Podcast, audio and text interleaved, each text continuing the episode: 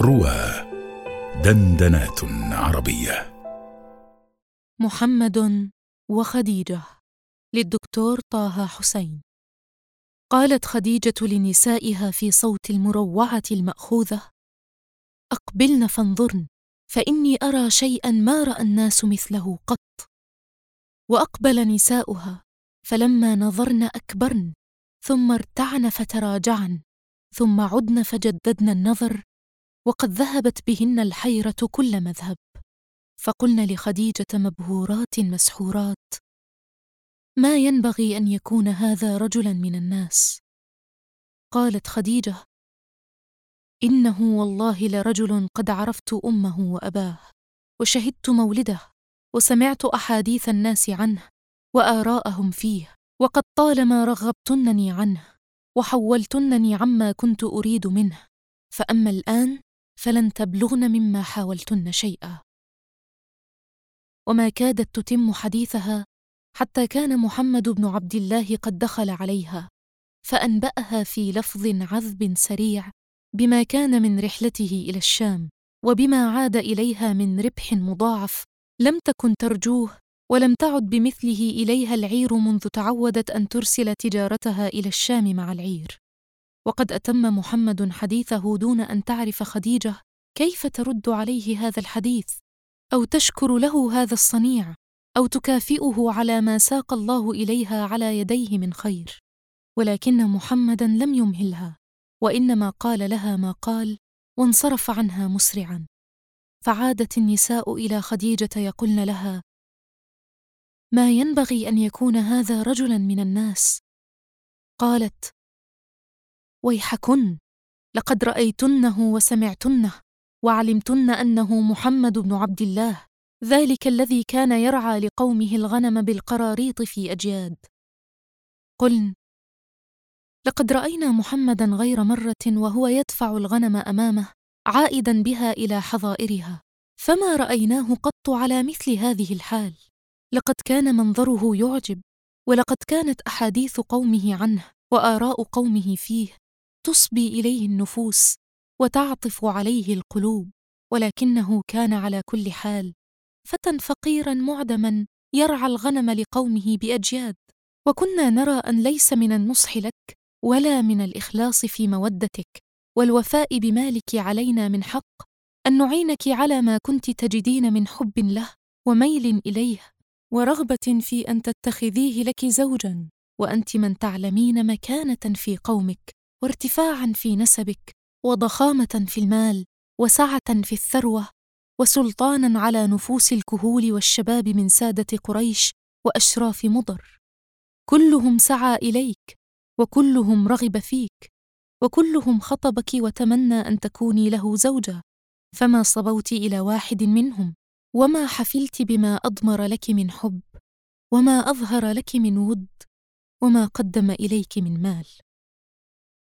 قالت خديجة. لئن كنت رفيعة المكانة في قومي فما مكانة محمد من قريش دون مكانتي؟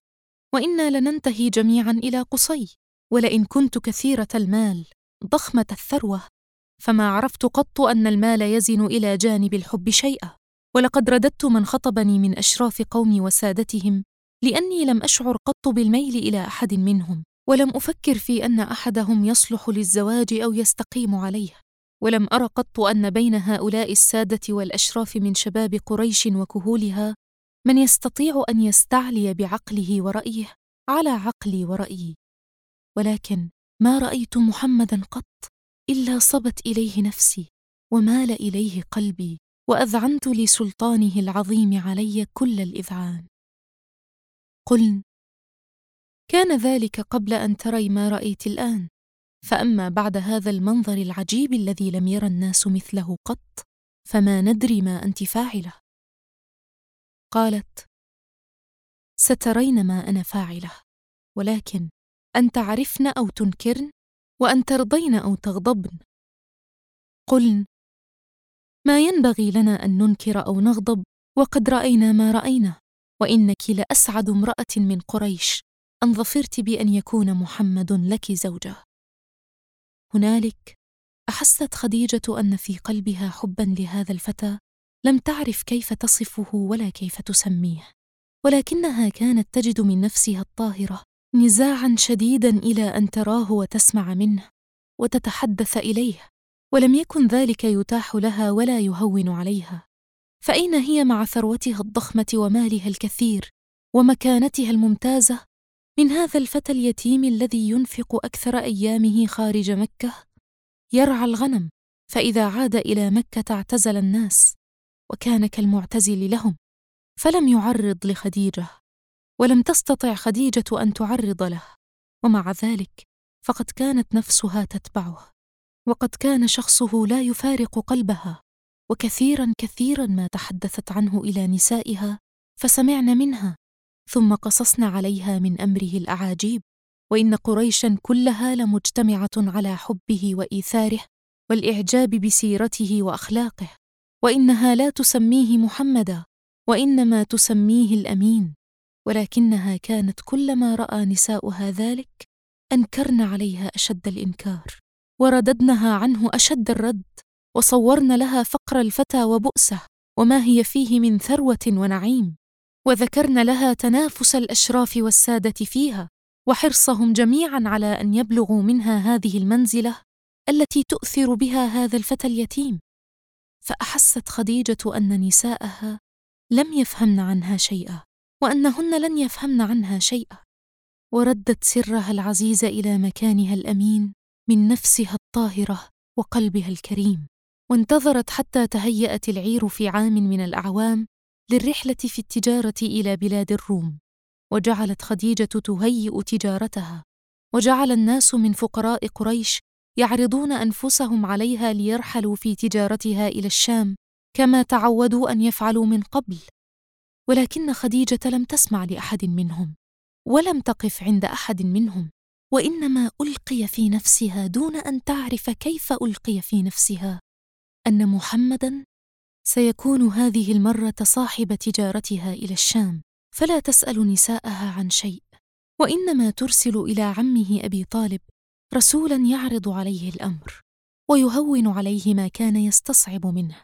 ويصور أن الفتى قد أصبح رجلا لا بأس عليه من مشقة السفر وهو بعد سيكون في طائفة من قومه يحمون العير بالعدد والعدة. ويزين له أن خديجة قد تعودت أن تأجر المسافرين في تجارتها بكرين وأنها لا ترضى بهذا الأجر لابن عمها الأمين فستأجره أربعة بكر. وما كان أبو طالب ليرضى هذا العرض أو يقبله لولا أن قد كان لله في ذلك حكمة. ولولا أن الله قد ألقى في قلبه الرضا بهذا العرض لأمر يراد. فقد كان أبو طالب شفيقا على ابن أخيه رفيقا به. يكلأه ويرعاه ويحوطه ويحميه. فلم يرسله أبو طالب مع العير بل لم يفصل أبو طالب مع العير متجرا. وإنما أبقى ابن أخيه في مكة وأقام معه فيها حاميا له ذائدا عنه. فلما عرض عليه رسول خديجة ما عرض هم أن يرفض ولكن الله ألقى في نفسه القبول.